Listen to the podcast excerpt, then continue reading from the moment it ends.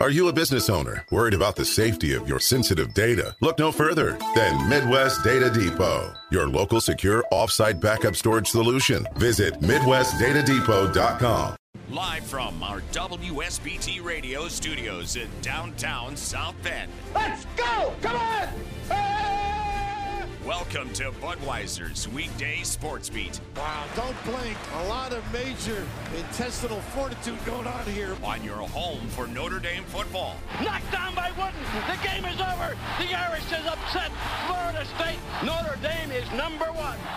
And Notre Dame basketball. Number one ranked UCLA Bruins have been upset by the Irish of Notre Dame. Good! Arike Ogunbowale wins the national championship for Notre Dame!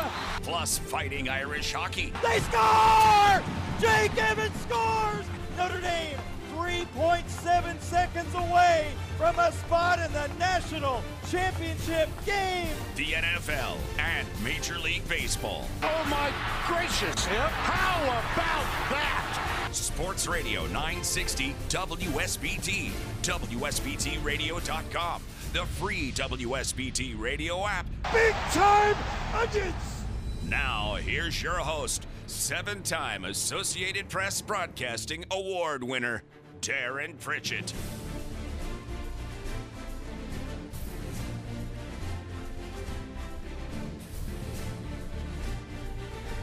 We welcome you to Budweiser's weekday sports beat on your home of the Fighting Irish, Sports Radio 960 WSBT.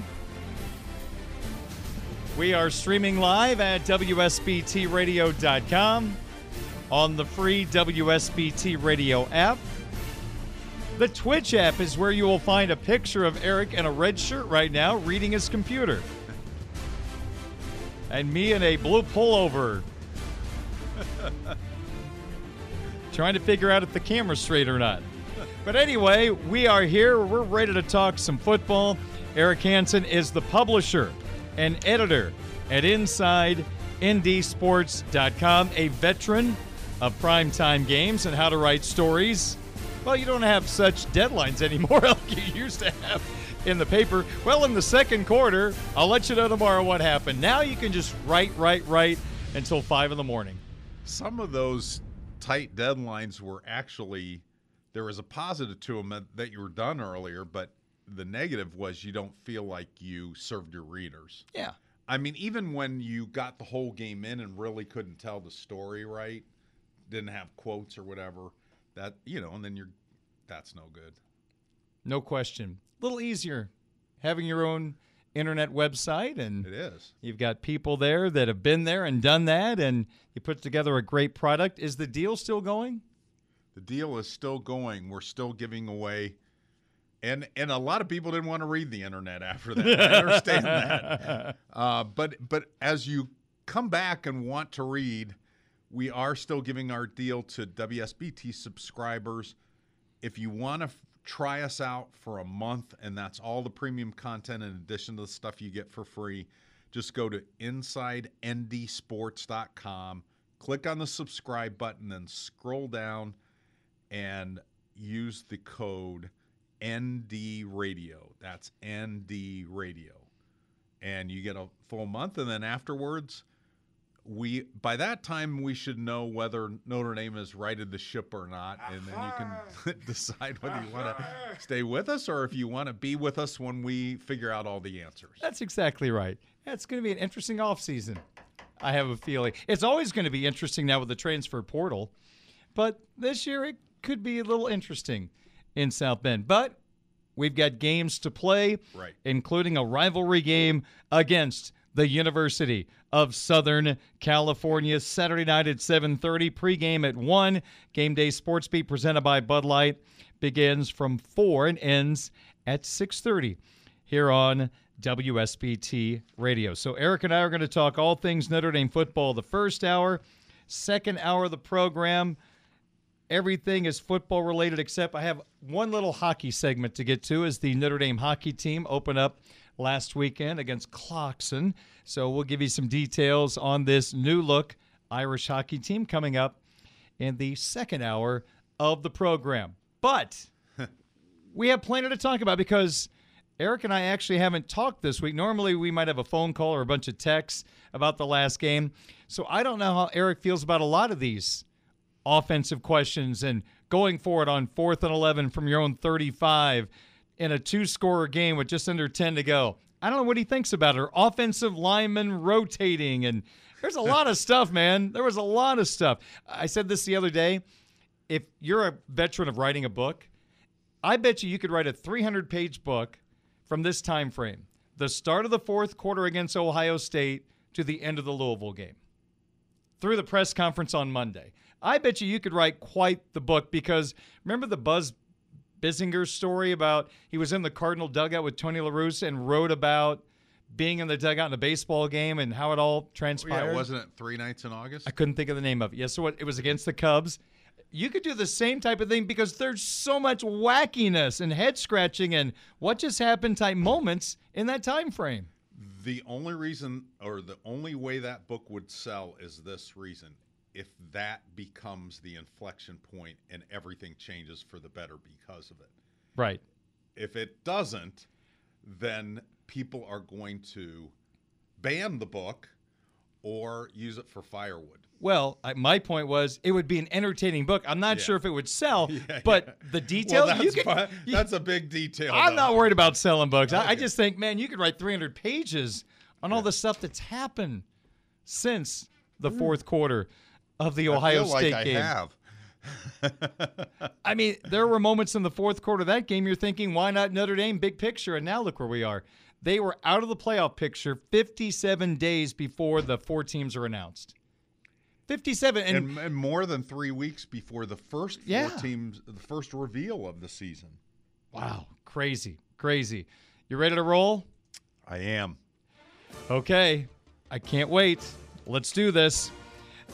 And to be fair or not fair, I probably have spent the last two days 85% of the conversation on the Notre Dame offense and not a whole lot on the defense. So I'll get to your thoughts on that in a moment. But first, why don't we talk offense? Because offensive coordinator Gerad Parker met the media last night. We're going to play some of his comments coming up, and I will read because I don't have the soundbite his explanation on offensive line rotation. Well, kind of an explanation. I don't. We didn't get a full explanation, but we'll read it. Okay. I want to take you back, Eric, to Monday's press conference. You were sitting in there. I called it at times a cringeworthy press conference. And I did not disagree. I know you did not. Here was Marcus Freeman being asked about offensive play calling. Is there a concern? And we will play the complete answer and then we'll have a discussion. So here's a reminder of what Marcus said on Monday.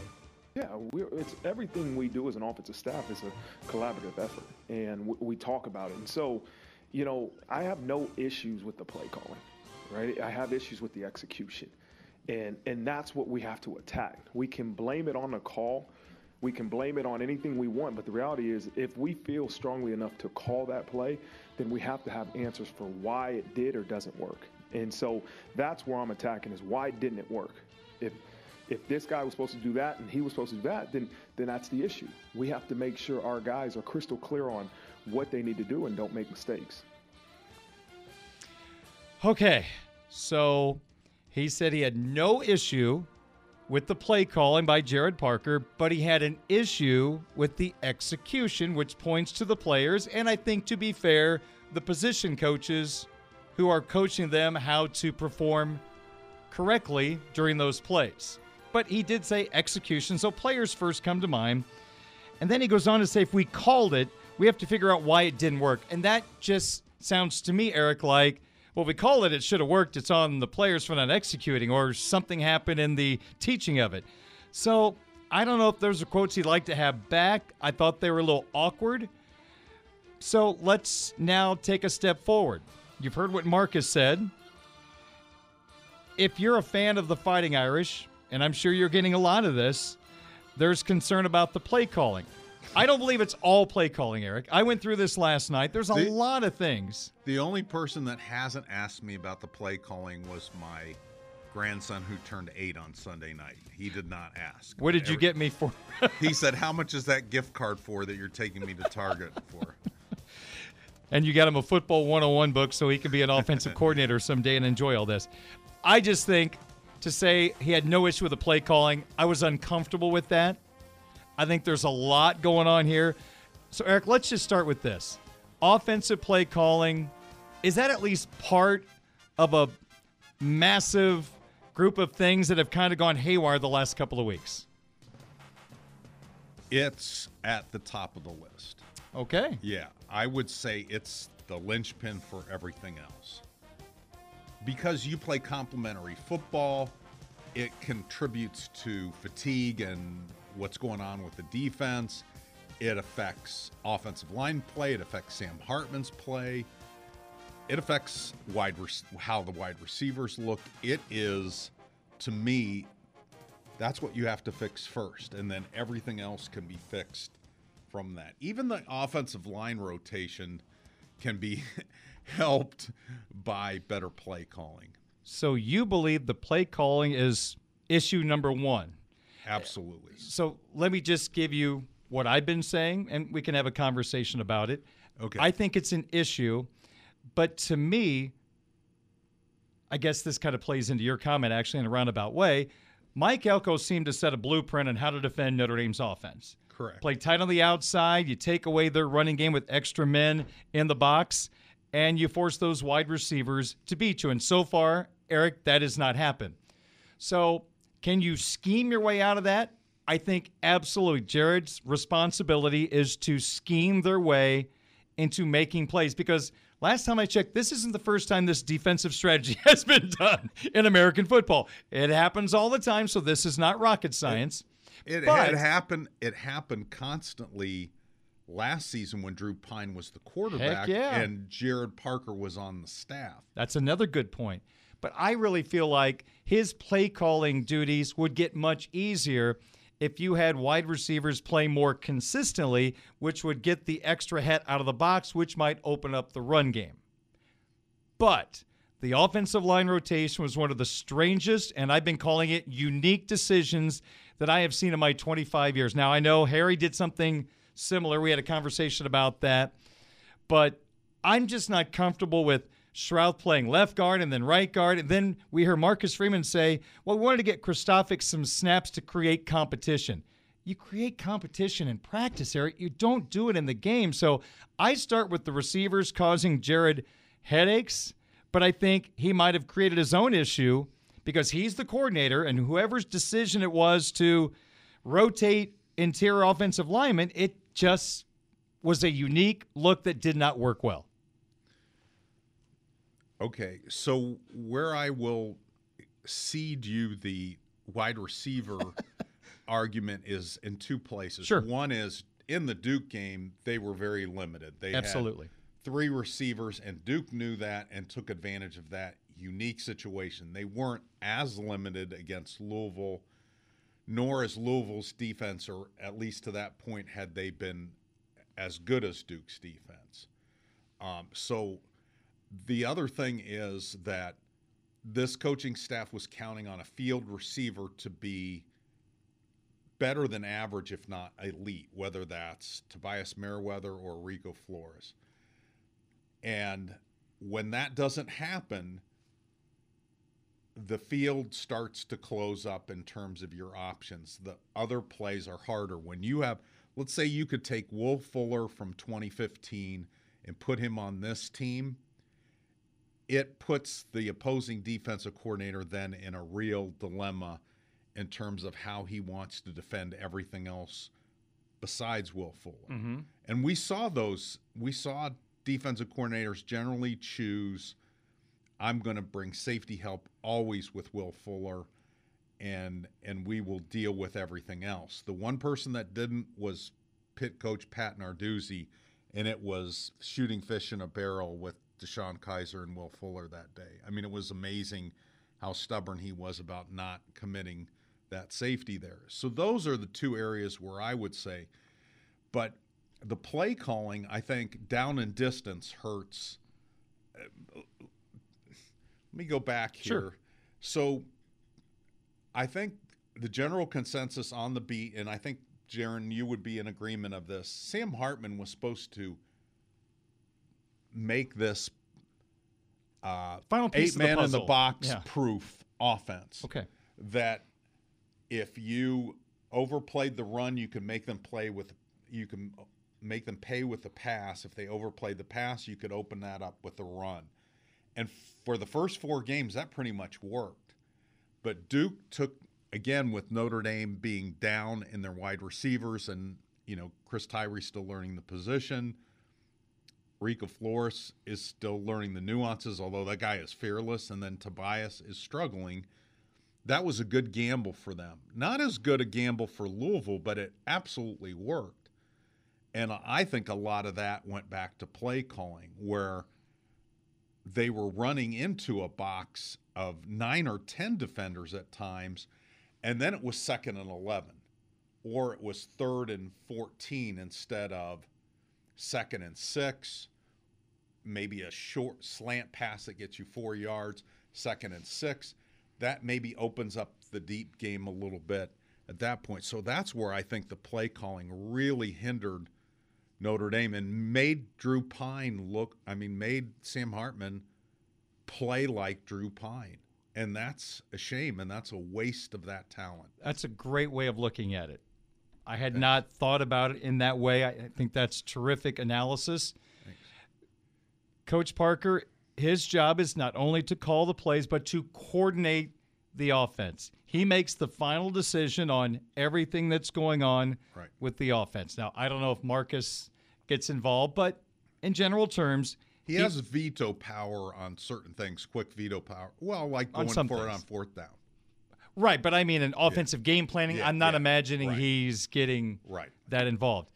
So, with Parker being ultimately the decision maker on everything that goes on offense, why in the world would they rotate interior offensive linemen? That to me, I've called it unique. I want to call it strange, but I'm trying to be fair.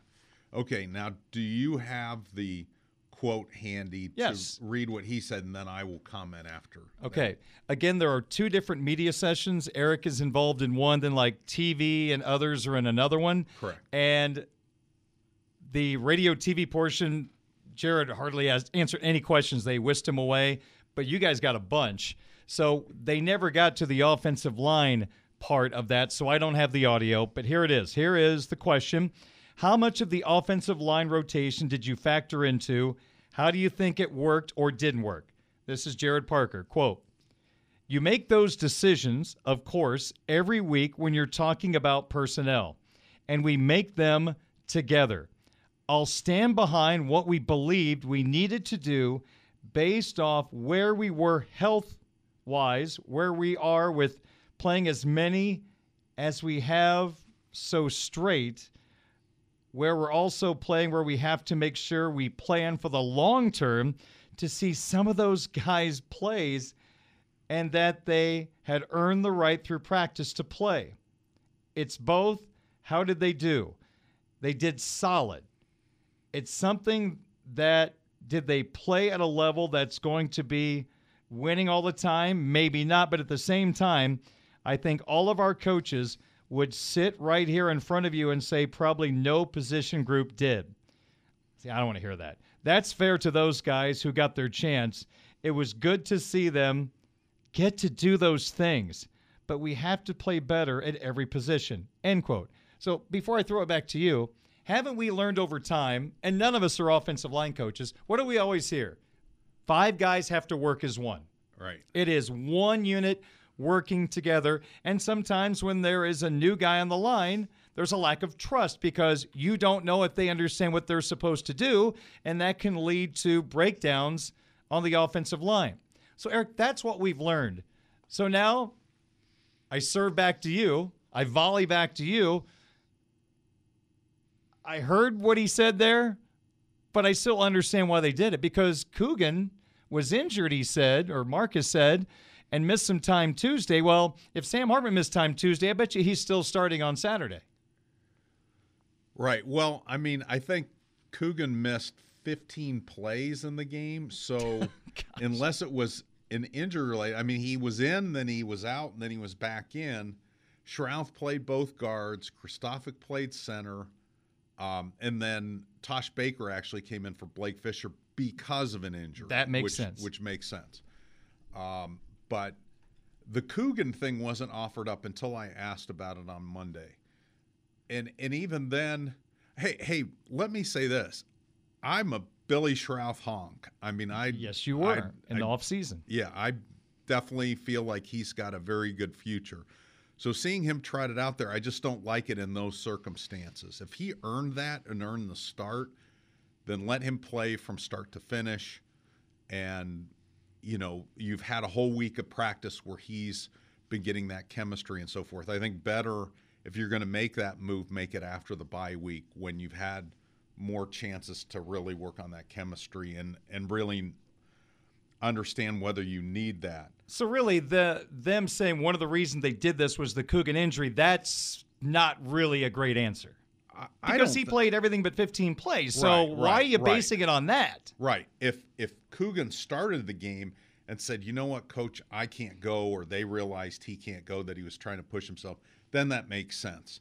But then then Shrouth shows up over in Rocco's spot. Actually, Rocco Spindler graded out that was his best grade of the season, which was kind of interesting. I just don't like Stroud playing both. It's not as easy Well, as it sounds. And the the suggestion I made, and and I don't, you know, didn't study the film on it. I just threw the question out there. Joe Alt looked the worst I had ever seen him, and is that because of the rotation at the uh, left guard? You you wonder. Absolutely, that's what's gone through my mind. because especially when you're playing a team that is showing that much movement pre-snap, is that really what you want to do? Is rotate guards and rotate interior linemen? So for me, that was um, no go. So when you go back to okay, where did this decision come from? I think um, I don't know if it was whether in that particular quote or a subsequent follow-up question, but um, I think Gerad Parker gave off the impression that all the offensive coaches were on board with this. His decision. Well, we had asked Joe Rudolph either in spring or early in training camp when we had him, you know, what's your philosophy about? Because at the time, I don't think that the guards had been decided yet. And he said, I would much rather not rotate. I would rather have fi- figure out who my five best guys are and play them. And so this isn't something that's in Joe Rudolph's wheelhouse of wanting to do. DNA, yeah. Yeah. Could he could he have changed his mind? Yes. But without having a chance to ask him about it. And again, I, I'm sure the one thing that as a head coach and and even as an offensive coordinator, you don't want an ununited front in talking to the media. You don't want a whole bunch of different voices uh, telling different stories. And so uh, that was the version that Gerad Parker decided to do. Now, would Harry Hiestand have done this? I mean, he did have a one year of planned rotation of Tommy Kraemer and um, Robert Robert Hainsey? Hainsey on a very elite line, and it worked. But the cohesion in that offensive line was never an issue. They were really, really good. I mean, that was the McGlinchey, Quenton Nelson group that ended up Sam Mustipher that ended up winning the uh, the Joe Moore Award. Was Alex Bars the other guard? I don't remember. Might have been. but- But those two were 1A and 1B. Yeah. There wasn't like there was a drop off. Right. And, you know, Hainsey was the young one. He's still playing in the NFL. Tommy Kraemer is too. I. Yeah. mean, it's not like, um, you know, and it was a very unique situation and they made it work. This what kind of reeked of a little bit of desperation. Panic. Right. Brian Kelly also made a move during the 2021 season, and it kind of saved their season. And that they had a mm-hmm. revolving door going at left tackle, in part because of injuries. They lost Blake Fisher, who was their opening day starter for the season until the bowl game. Then they had Michael Carmody in there. Then they had Tosh Baker in there, and they eventually went to Joe Alt as a true freshman, and he started the last eight games and was great. They also wanted some more physicality at the left guard. they pushed Zeke Correll out of there and put Andrew Kristofic in, and it did help them. But they weren't rotating those guys in and out in the midst of games. They only did that because of, you know, um, they would only have done that because of injury. They re- rotated left tackles because of injury. But once they found Joe Alt, then it was it, and he became an All American. So, hmm. Well, the, so I would be very critical of that rotation move. And at the end of the day, no matter whose decision it was or who had the idea, Parker has the opportunity to say, "I don't think that's a good idea." He approved it, so the buck stops there. Okay, Darin, here's where I want to go really big picture sure. with this question. Yeah, this and, is a very important big picture question. Right.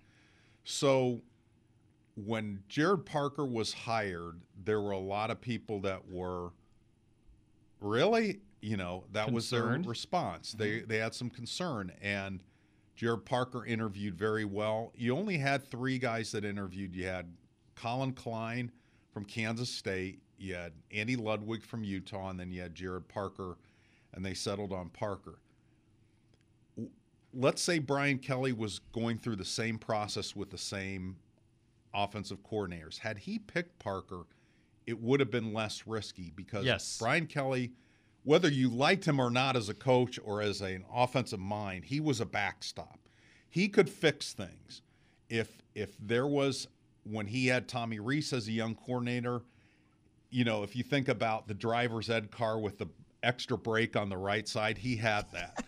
well, Marcus doesn't have that. You have an no. inexperienced head coach with an inexperienced coordinator. Now, when you have to fix something, who's going to do it?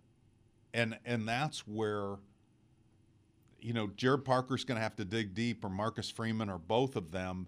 That's where that hire was risky. Now that doesn't mean this can't work out, but it's a diff, much more difficult fix. Brian Kelly, you know, again, I think sometimes with a veteran coach, Marcus is at least open to other other ideas and let's do things a different way and a better way. You know, there are times uh, an older coach might dig in his heels and say, "No, we're doing it my way. This has always worked, and it's going to work." And then they get in trouble because football's evolutionary. You've always got to be trying to stay ahead of the curve. So, but Brian Kelly had to come to that point after the 2016 season. He had to say, "You know what? I'm messing up on and off the field." and so are some of my assistants and I need to clean house and I need to redo myself. Yeah you know, Marcus isn't at that point. Marcus just needs to know how to fix it. You you look back at the coaching moves that didn't work here. Bob Davie, what he dug in his heels. He would not listen to anybody. Bob thought he had all the answers, and he thinks I have all the answers. um, okay, Tyrone Willingham had never been a coordinator on either side of the ball, so he was incredibly dependent on both of those coordinators, Bill Diedrick and and Kent Baer. I think Kent Baer was a pretty good yes. mind. I think neither of those guys did very well in the spotlight of Notre Dame, and it made them worse coordinators. Um, Charlie had a lot of answers for the offense. Now, again, people adjusted to him, and he had to kind of counterpunch back. He had the bad 2007 season but he was able to put together pretty good offenses in 2008 and 2009. What he couldn't fix was the defense. And yeah, he could go to Bill Belichick and say, Bill, give us a blueprint of how to fix our defense. Here's our film. And a 34 guy then hands yeah. the game plan to a 43 defense and say, okay, here. And it didn't work. Mm-mm. So Charlie couldn't fix that side of the ball. Now, that, Marcus needs to show that he can help fix the offensive side of the ball. People have suggested that eventually Notre Dame might have to bring in a veteran offensive assistant to help. And I, just an example, the name that always comes up is Cutcliffe, who's retired. David Cutcliffe, kind of the, the Mannings guy and a great offensive mind, head coach at Duke for a long time. Do they need someone like that to help I mean, you got Guidugli who has done it a little bit, play yeah. calling, and Rudolph has. Is that enough? Especially if we have these blunders? Well, I, if I'm not mistaken, there was an overlap with Cutcliffe and Parker that they actually worked together at Duke very briefly. Okay. Um, so that's not a that's not a bad idea. I, I you know some people suggested today in the chat suggested and some of our other things. I they're all running together now about maybe Gino Guidugli should take this over. He's been an offensive coordinator. Maybe um, Joe Rudolph could do that. Um, but I do like. I, I, I don't know. You know, at this point, does that save the season? Does that help? You know, would it, that have been a better plan going into the season? I think that's the answer. That would would have been a good having a veteran presence would have been a good hire. Remember uh, what was the um, what was the former safeties coach when he became an analyst? The guy that had to have the kidney transplant. I can't remember his name off the top of my head. Came from Iowa, but he helped when he was a consultant for Notre Dame. He was incredibly valuable. He was the guy that figured out how to attack the triple option. Not not the first go round when Lou Holtz helped um, Brian Kelly with it, but later in the Brian Kelly era. And so I'll remember his name before the end of the show. But uh, um, there have been some consultants that have been incredibly valuable. And in fact, it was this guy's idea to have a squad that didn't a walk of walk-ons that did nothing but practice the triple option so that they could do it in the spring, they could do it a little bit in the summer, they could do it a little bit in fall camp to be ready for it. It was a great idea. So yeah, I think there are consultants that could be that valuable, especially when there's some inexperience, and especially when you have a guy like Gerad Parker who's not an egomaniac, who is open to other ideas. The one thing we'll never know is did Marcus Freeman have the chance to truly hire the offensive coordinator he wanted? Was it denied, or at the end of the day, this is the direction he went? We'll never know because, like you said, there were a couple other names and there was a hockey game and all those type of things. You just wonder did Marcus have an open checkbook to get who he wanted? We'll never know. Bob Elliott was the guy I was trying to Bob think. Elliott, that's yeah. exactly right. All right, we'll take a timeout. I want to talk a little defense with you, Eric. Eric Hansen, publisher, editor, InsideNDSports.com, covering Notre Dame sports on the Rivals Network. I'm Darin Pritchett. More to get to on this Wednesday on Sports Radio 960 W. Here come the Irish. Notre Dame football coverage continues now. And a diving catch by Notre Dame, Benjamin Morrison three interceptions on the day. Budweiser's weekday sports beat. Intercepted on the 45 yard line. TaRiq Bracy. On Sports Radio 960 WSBT. He will score 10 5 touchdown, Benjamin Morrison. 95 yards out. Yeah, I think NC State is such a unique defense um, that that you're probably not going to take schematically everything they've done. But all right, that was going to be Marcus Freeman talking about run defense. I actually picked the wrong soundbite, so that's my error. I will take responsibility. I'm not going to pawn it off on somebody else. That one's on me. But I want to talk defense with Eric for a couple of moments as we continue on with Budweiser's weekday sports beat from Sports Radio 960 WSBT. Eric, of course, the publisher and editor at InsideNDSports.com covering Notre Dame football on the Rivals Network. I'm Darin Pritchett. 544 is our time. All right, let's move to defense for a few moments. I haven't spent a lot of time on the defense so far this week. Why don't you just offer, Eric, your analysis, your thoughts on the Notre Dame defense against Louisville, knowing that late in the ball game they were put in a tough spot. The turnovers, right. they held them to some field goals to their credit. But you look at the last couple of weeks, the defense and throughout the year have been doing what I think is a really good job. I kind of gave Al Golden a B for the season so far. Maybe I'm not being fair enough grader, but I'm just wondering what you got out of the defense from Saturday's game against a Louisville team we knew had a couple of explosive skill position players. Right. And and they got some explosive plays out of their offense. And if you're going to be um, set up the way Notre Dame is, where you're not, you know, able to get as much pressure as you'd like with your front four, and you're not going to be super aggressive with your blitzing against Jack Plummer, who's not. I mean, they sacked him six times last year when he was playing for Cal.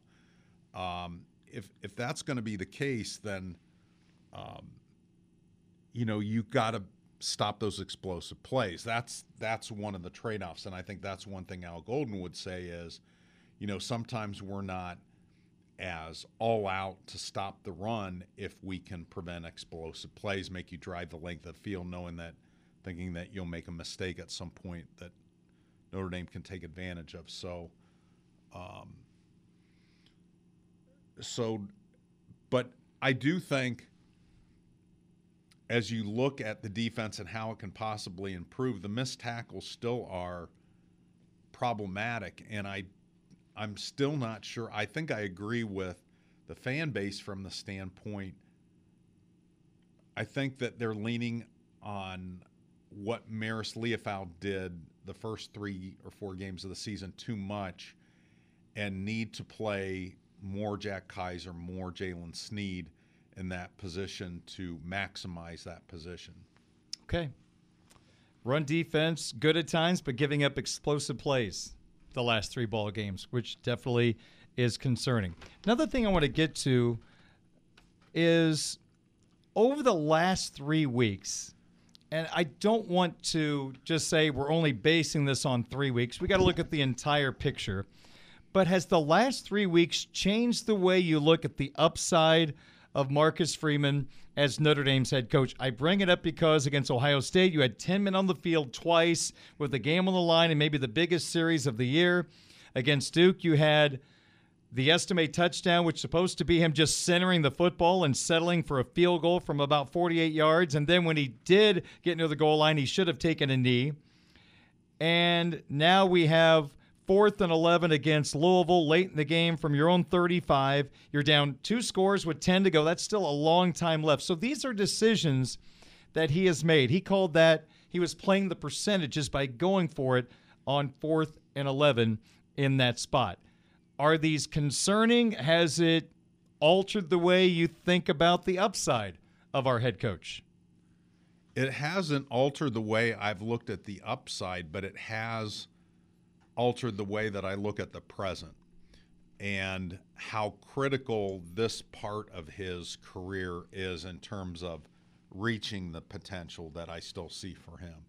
So yes, from that standpoint, um, and and I will say this: you go through this with other coaches. I mean, even Brian Kelly, as experienced as he was, when you put him into the Notre Dame spotlight and so forth, there's different rules and different experiences that he has to work his way through here that he can't get from other experiences. I think again, I've never been a huge fan of hiring a coach without head coaching experience. I thought in this particular instance with um, what's the Wisconsin coach's name that was at Cincinnati? His boss. Anyways, Luke Fickell. Luke Fickell, thank you. With Luke Fickell not available, um, and Notre Dame having to wait that long, I didn't. I think Tyler James, I know, thinks it would have been worth the wait. I didn't, and I thought there was more risk in not hiring Marcus than hiring him.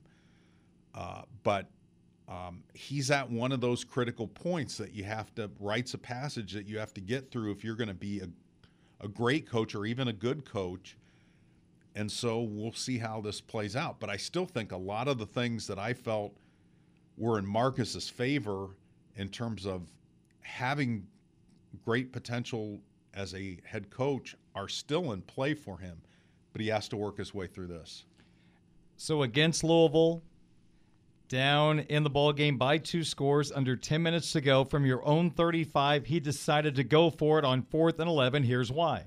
Two score game right? And so you play the percentage hey we either got to get a three and out at, at, at, if we punt the ball and, and hope that we get enough time to go to have two separate possessions or you try to convert right there. And um, play the percentages of okay so even if you you don't convert here and you go three and out you force them kick the field goal it's still a two point game. And so that went into my decision.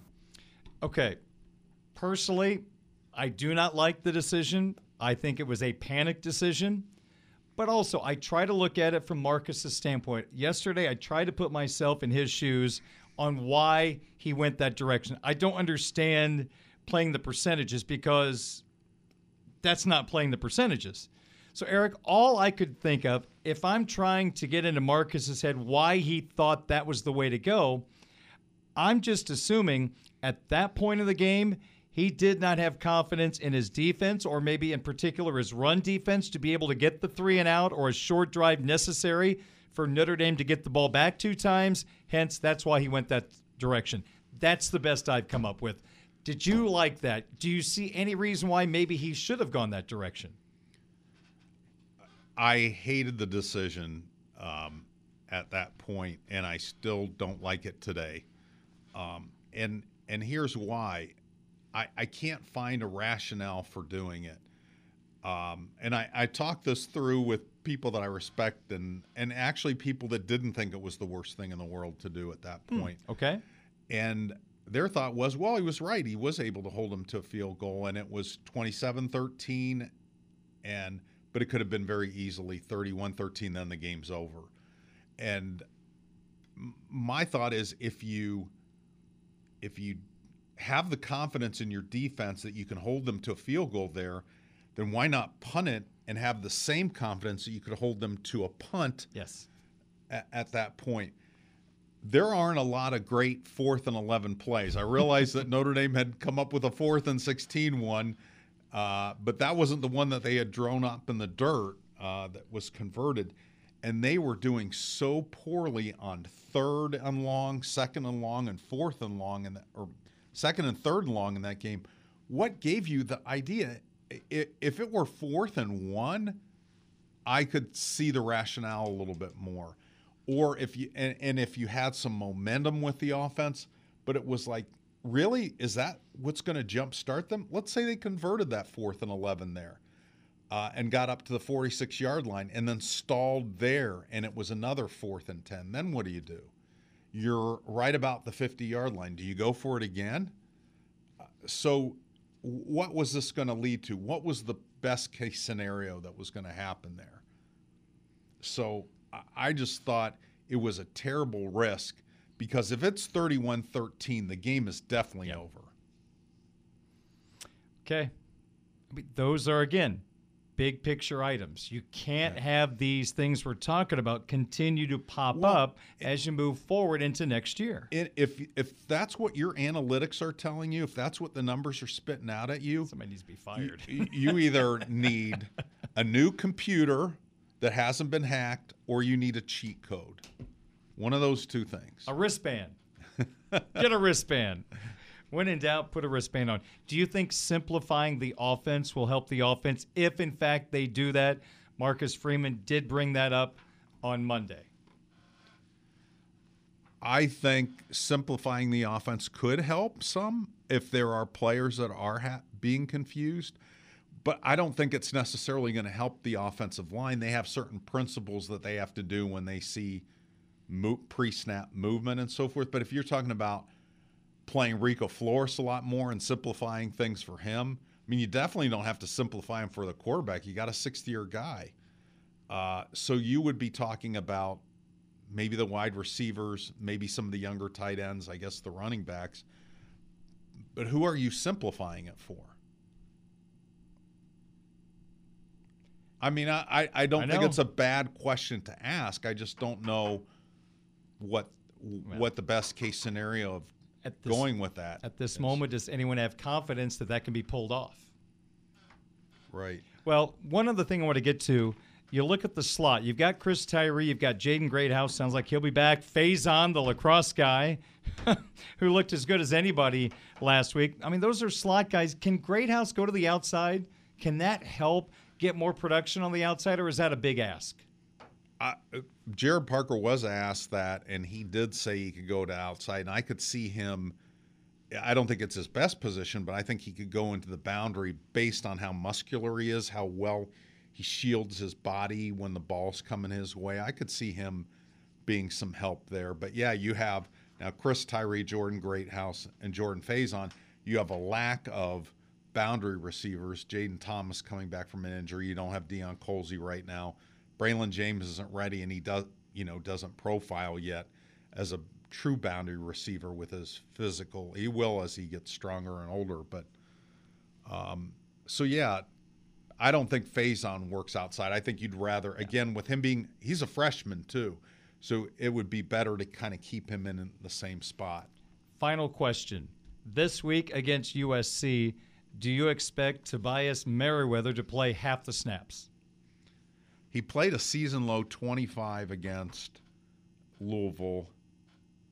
I unless he shows in practice, uh, I don't uh, I don't understand why that would be something that you would do. I think the one thing about Rico Flores is he may make mistakes from not knowing the nuances of things, but he's not going to make mistakes out of being afraid to make a mistake. He's fearless.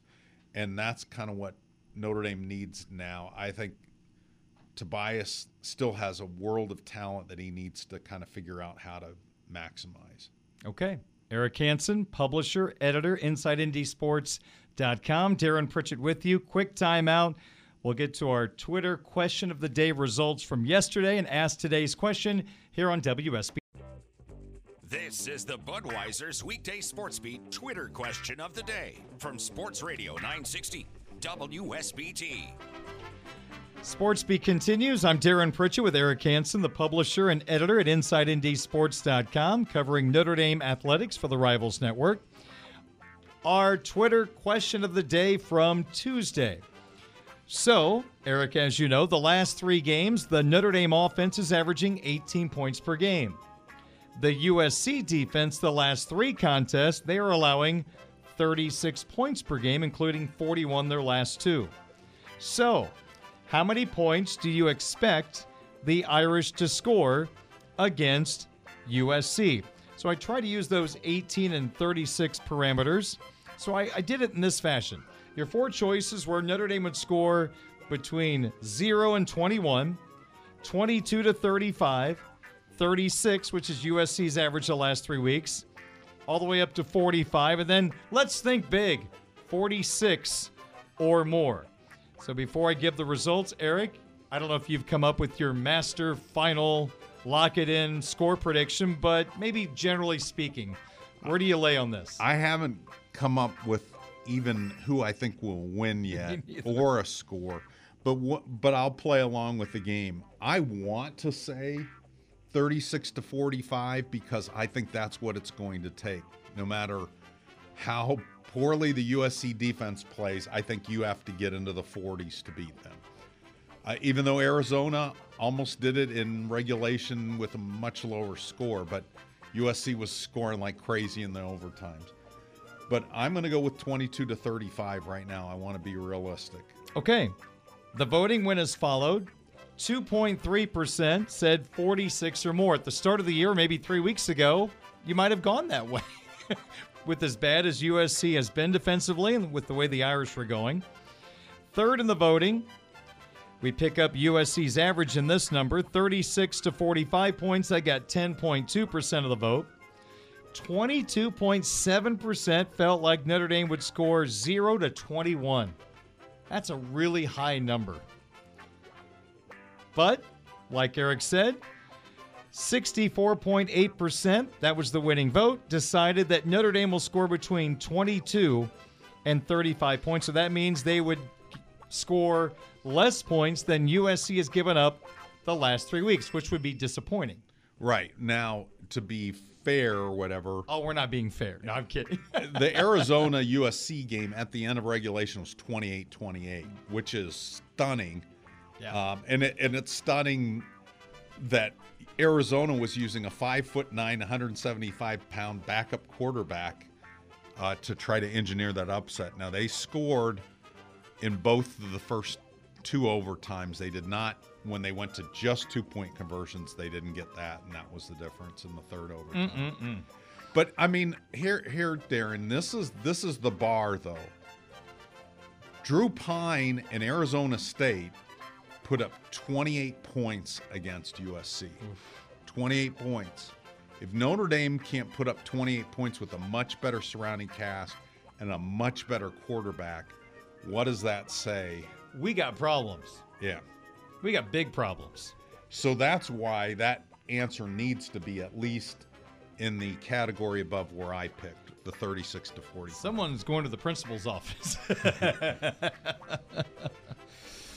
okay.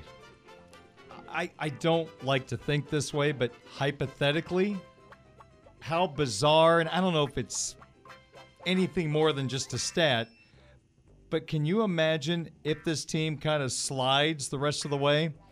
Drew Pyne had eight wins as a starter. There's a chance Sam Hartman could have eight as a starter this year. Well, at least he's not getting moved to tight end.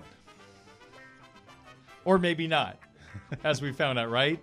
Now Narduzzi's saying that Jurkovec didn't move to tight end. Oh, seriously? Yeah. I didn't oh, see yeah, the yeah. latest. Oh, oh, it's Pat. It's Pat being Pat. Oh, where, where did he move? I don't know. Just down the depth chart? I think Okay. he's now he's the official social media coordinator for Pitt football the rest of the way. Okay. Aha. All right, today's question, which you can find on my Twitter account at 960 SportsBeat. Which of these Notre Dame wide receivers do you trust the most? Of these four, who do you trust the most?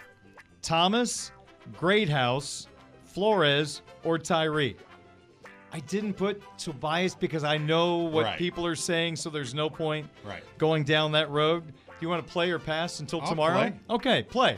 I'm going with Jayden Thomas. That's the one who I think knows the offense the most, who's going to come down the ball the most. I don't think he has the best ability to separate of those four, but I do I do put check marks with him with everything else. Notre Dame's missing a guy. They got guys. Yep. They need a guy. They need Tobias to be the Tobias that Uh, yeah. We don't give up, but Yeah. things are trending in not the direction you want Okay.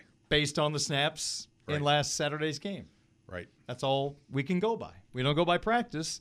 We go by snaps in the game and well, and if and if he's not going to be, then you're developing other people, and that's one of the reasons Jordan Faison played last week because he can help them. I can't wait to see him play lacrosse. If he's that fast on the football field, can you imagine? I never thought we'd I be know there's no talking about- such thing as a dunk in men's lacrosse, but I think he could probably do it. I never thought there'd be a game we'd be talking about a walk-on lacrosse player was the best wide receiver for a Notre Dame football team in a top 25 matchup. Oh my gosh. You know, you stay around these parts, we see everything, don't we? Yeah. we do. Man, oh man, the this is my 25 years. I think back, holy cow. You know, oh, somebody asked me in the chat today, you know, is this a tough week to own a website and, you know, be doing this? And it's not. I mean, it's exhausting because people are upset and there's a lot of work to do. And yet it's a thrill to be around a fan base that cares this much. Yeah. And that's the blessing in this that people care. I mean, I've seen this beat when people are indifferent when they stop caring and usually the coach is in trouble and that's when you know their days are numbered. in our business, you want 12 and 0, or you want something like this where there's just so much to fix. You get to break down your thoughts and talk to people that were in these individual shoes and try to figure out how to make it better. People want to know how to fix this. And I think a lot of people want to know are the right guys in place. That's conversation started. Fair or not, that's where fans go when the playoffs go by by 57 days before the Final Four is announced. All right. I got to get you out of here. I'm sorry. Let me play your theme. Ah, oh, they're soothing. It makes it all better, doesn't it? It does. You, you should have this song when you open the website. That'd be great. I'd love that. All right. So, what are we going to find at InsideNDSports.com? Well, we've got some recruiting tidbits. We have the chat transcript from today. Probably the best chat all year. I give people credit for coming up with great questions and tasteful venting. You know, it wasn't vent free, but it was tasteful venting. Was there whining allowed today? Well, whining is venting with And so not not What? not, not, not I have really. a definition of that sound effect? what was that? Was like a cat falling out of a building or something. What the heck was that? we have the transcripts from Gerad Parker and, and Al Golden's interviews. We have some women's basketball news too. They had their media day yesterday, so the latest on Olivia Miles and what that team's going to look like. They're going to be pretty good. So, and much, much more. Yeah. At least I didn't make a Scooby Doo noise. It was a cat being caught in a s- sliding Partner, door. partner watching the Notre Dame football game. I was saying rut row a lot.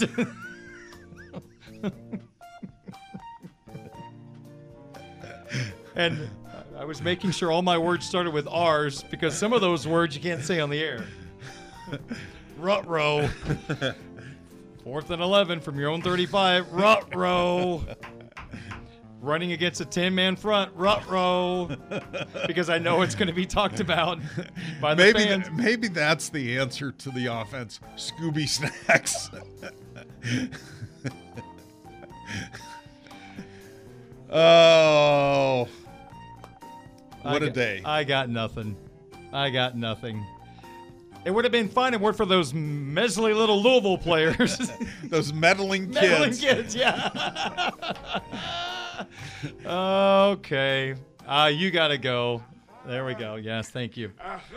We have all the answers somehow, some way. Eric, thank you. We'll do it you. again tomorrow. Sounds great. Make sure you check out Eric's work at InsideNDSports.com and check out the deal. Go to InsideNDSports.com, hit subscribe, and if you type in Indy Radio, then you will get, let's see, how many days? 30. 30 days. Okay, I think you said More th- 30 months that time. Now I'm scared Yeah. to say. Yeah, yeah. It's more than nine times. Thank you so much. It's all comes together. Nine times. Row, row. There's more of Sports Beat coming up in a couple of moments. 611 on your home of the Irish Sports Radio 960 WSBT. Calling all Fighting Irish Hoops fans. Budweiser's weekday sports beat on Sports Radio 960 WSBT. Highlight reel won by Williams. Down the sideline, Williams. Chased by Gamble. 20, 10. What a run! Touchdown! Spectacular run! Here's the fake. Meyer looking. Meyer finding the other tight end. Herb Smith touchdown. Five, five, rocket touchdown, Irish. Here's your host, Darin Pritchett.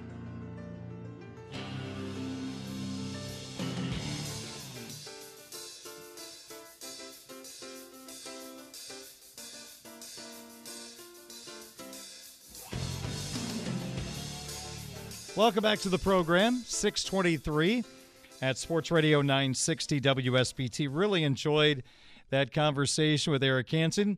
Like I said, we didn't talk much this week before the show, and it was kind of fun not knowing the direction he was going to go.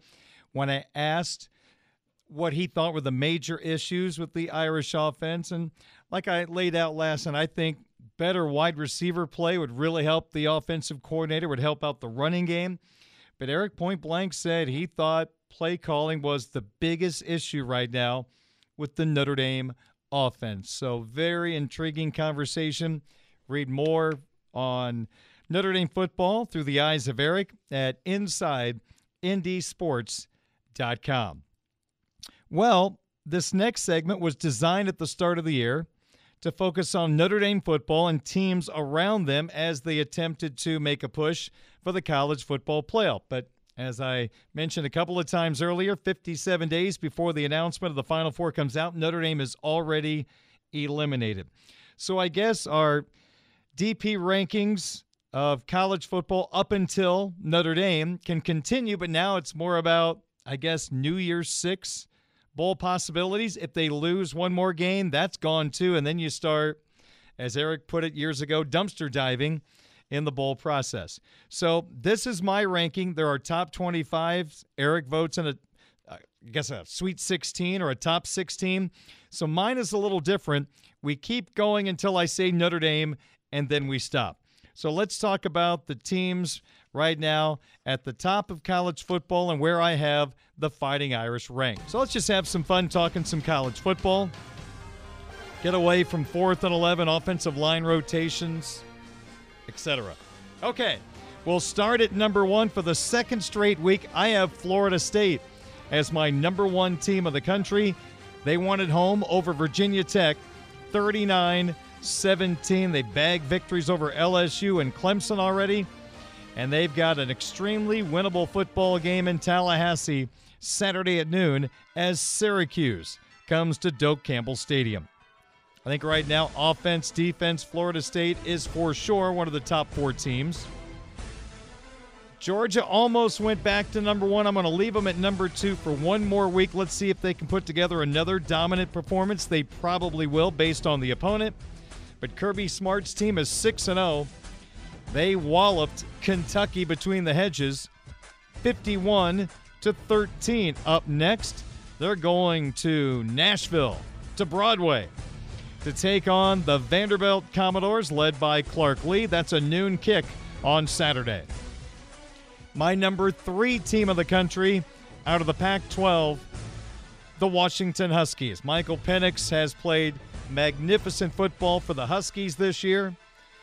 They had the old bye week before the massive matchup at home against number, what I have is 7 Oregon. This Saturday, it is a 3:30 kickoff. I'm really glad Notre Dame plays later so we can watch this very important game in college football. Washington hosting Oregon. Washington moves up one spot to number three in my DP rankings up until Notre Dame. At number four, rising seven spots, we've got the Oklahoma Sooners. What a terrific win by Oklahoma, taking down the Texas Longhorns in the Red River Shootout at the Cotton Bowl amidst the Texas State Fair. Last second touchdown pass. Oklahoma wins 34 30. Again, I moved Oklahoma from 11 to 4 with that huge victory over Texas. The Sooners are idle this week. At number 5, Jim Harbaugh's Michigan Wolverines. Michigan 6 0.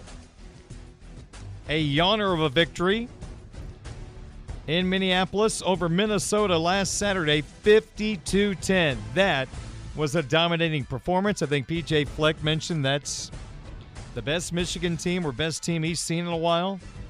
Well, Michigan gets a layup at the Big House Saturday at noon as they take on Indiana. The number six team in my DP rankings up until Notre Dame also from the Big Ten, the Penn State Nittany Lions. They are 5 0. Coming off a bye, now they take on UMass in Happy Valley at 3:30. Their defense looking really good. Can't wait for Penn State and Ohio State. My number 7 team in the country up one spot. The Oregon Ducks out of the Pac-12. 5 0 idle last week. Bo Nix and that Duck offense. Maybe it'll be a shootout against Washington at 3:30. My number 8 team of the country, the Ohio State Buckeyes. They are 5 0.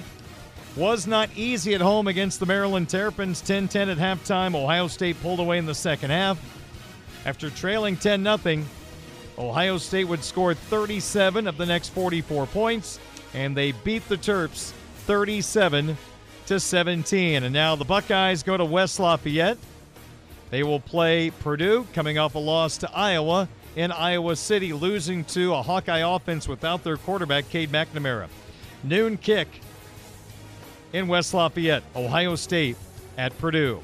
My number nine team dropping six spots, the Texas Longhorns. They are five and one. They still have a terrific victory in Tuscaloosa over Alabama, but came up short in the rivalry game to Oklahoma 34 30. At number 10, I've got the USC Trojans. They're not a complete football team. Great offense, mediocre defense. Will that be enough to win in South Bend? USC was tied with Arizona at the Coliseum at 28 at the end of regulation.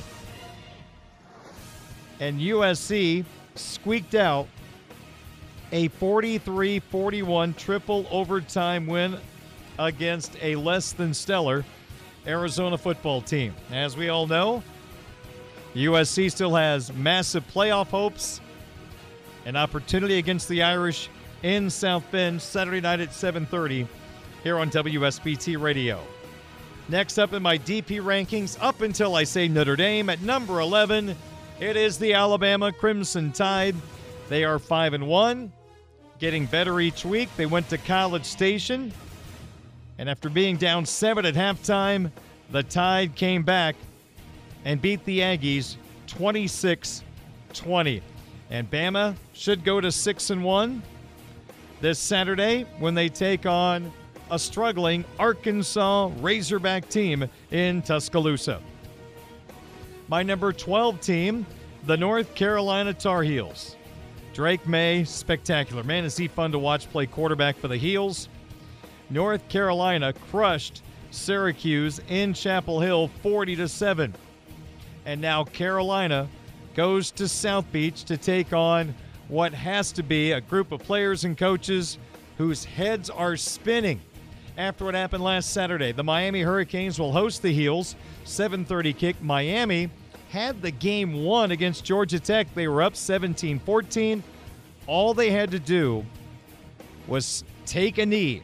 One final snap, take a knee, game over. They snapped the ball, running back fumbles. Ultimately, Georgia Tech scores a game winning touchdown. Remember the Herm Edwards miracle at the Meadowlands? The Giants, all they had to do was take a knee. A handoff was fumbled, and Herm Edwards, a defensive back for the Eagles, picked it up and scored. The infamous miracle in the Meadowlands. Well, it was an absolute mess in Miami. Saturday night is Cristobal. You talk about a coaching blunder. That is as bad as it gets. So a big opportunity for Carolina. My number 13 team from the SEC, it is Ole Miss. The Rebels are 5 and 1 after losing in Tuscaloosa again to Alabama. Came back and got by Arkansas 27 20. Lane Kiffin squad idle this week. My DP rankings up until I say Notre Dame at number 14. The Oregon State Beavers out of the Pac 12. They're 5 and 1. They won a shootout in Berkeley over the Cal Golden Bears 52 40. DJU having a nice year away from Clemson. This week, Oregon State hosts a really good UCLA football team at 8 o'clock. Speaking of UCLA, they're number 15 in my ranking. Chip Kelly's team 4 and 1. They knocked off a ranked Washington State team at the Rose Bowl last Saturday 25 to 17 and now that game in Corvallis against Oregon State. My number 16 team, a team that lost to Notre Dame, the Duke Blue Devils, they're 4 and 1, idle last week after the Notre Dame game, and now they welcome North Carolina State to Durham, 8 o'clock kick. I would assume Riley Leonard won't play, the great Duke quarterback. I actually haven't read one way or the other. It's just my assumption based on that high ankle sprain. My number 17 team, the Louisville Cardinals. I think they're good. I don't think they're great. They're 6 0. They beat Notre Dame by 13, and they should win again as they will take on a Pittsburgh team without Phil Jurkovec at quarterback. He is on the bench. Coming in at 18 of my DP rankings up until I say Notre Dame. From the SEC, the Tennessee Volunteers.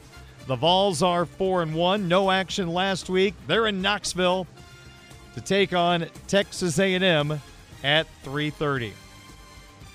Coming in at number 19, we finally say Notre Dame. So we'll stop the poll there. Fighting Irish are 5 and 2, the highest ranked two-loss team in my ranking. Extremely disappointing loss to Louisville. A lot of questions to answer on the offensive side of the football. And how does Notre Dame fare against a USC team that is very poor defensively and explosive offensively? It's been a decade since USC has won in South Bend. You lose this game, three of the next four are very, very winnable with a game at Clemson. You kind of threw your hands up like, I'm not sure what's going to happen. So Notre Dame is ranked 19th in my DP rankings this week. We'll take a timeout. I'll spend a few moments talking Notre Dame hockey, their opening weekend last weekend at home. Budweiser's weekday sports beat on WSBT.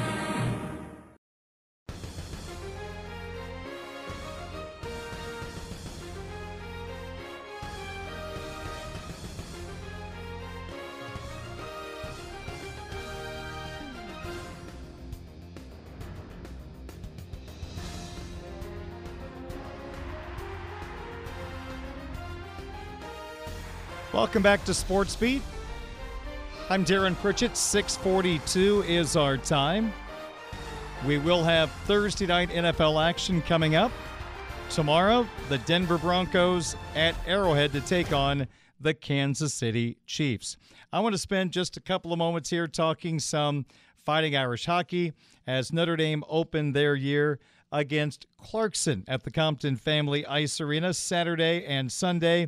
It is definitely a new look Fighting Irish hockey team from the standpoint that Coach Jackson started seven freshmen on Saturday, eight freshmen on Sunday. You had some guys come back for another year, a grad student year, which can make a big impact. In particular, the Big Ten goaltender of the year, Ryan Bischel, returns. You also got veteran forward Trevor Janicki back, part of what you would call the top six forwards. And also, still Notre Dame has a, a veteran defensive core back, a guy like Landon Slaggert, Justin Janicki, guys that you can count on for offense. I think there's still more upside in their game. But also, the Irish brought in a very key defenseman in Ryan Siedem from Harvard as a grad student. He is going to be a big addition, moves the puck extremely well out of his own zone, and that was a major issue for the Fighting Irish hockey team last year. And also, the Fighting Irish picked up from Providence another top six forward in Patrick Moynihan. But the Irish added a lot of talent in their freshman class. Two guys that were drafted very early on in last year's draft Danny Nelson and also Cole Knuble. We saw them make their debuts. And you know what? A lot of extra things to worry about when you're a center, let alone being a freshman. You got to handle both ends of the ice. And I'm not a hockey coach, but I think they really held their own and provided a spark on offense over the weekend as Danny Nelson scored his first collegiate goal, one of those dirty goals around the net on Sunday and helping the Irish win 3 0. But on Saturday, it looked like a team that had freshmen. You got to keep in mind, the first official day of practice was game day for Notre Dame. Everybody was dealing with the same rules, and the Fighting Irish with all those freshmen, there's a lot of things you got to incorporate them into your team. And so it looked like the Irish were a little sluggish coming out of the gates, but they found their game. And I thought they played really well the last, oh, 48, nine minutes of Sunday's game. Really found their legs after losing by a score of three to one on Saturday. The third goal was an empty netter. The Irish played a complete game on Sunday, winning 3 0. Ryan Bischel, who gave up two goals Saturday, none were his fault, or neither was his fault, I should say, had his sixth career shutout, a 22 save performance. Nelson scored.